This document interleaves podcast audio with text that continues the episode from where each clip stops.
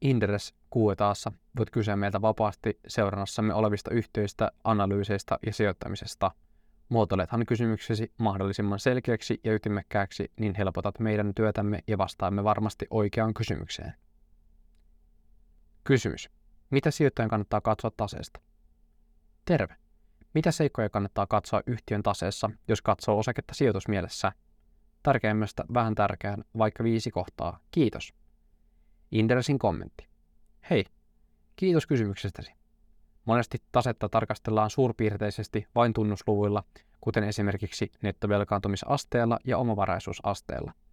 Jos nämä ovat erinomaisella tai hyvällä tolalla, eli yhtiöllä ei esimerkiksi ole lainkaan nettovelkaa tai sitä on hyvin vähän, syvälliseen taseanalyysiin ei tarvitse yleensä mennä.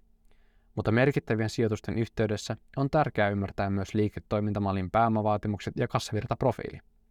Näin ollen yleisluontoisten ohjeiden antaminen taseen analysointiin on vaikeaa, sillä tase on aina sidoksissa yhtiön liiketoimintaan ja liiketoimintamalliin. Esimerkiksi teleoperaattori Elisan liiketoiminta on luonteeltaan hyvin vakaata ja tuottaa ennustettavaa kassavirtaa. Näin Elisa pystyy suhteellisen luottavaisesti optimoimaan pääomarakennettaan velkavipua hyödyntämällä.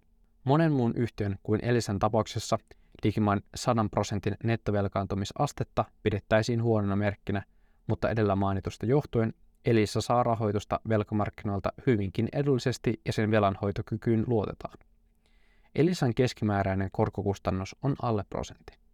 Sen tarkemmin taseen yksityiskohtiin menemättä todettakoon vielä, että tärkeintä on, että se on tarkoituksenmukainen eli huomioi liiketoiminnan pääomavaatimukset ja sisältää huonomman päivän varalle riittävästi puskuria, ettei heti ensimmäisen riskin realisoituminen vie yhtiötä omistajien kukkarolle.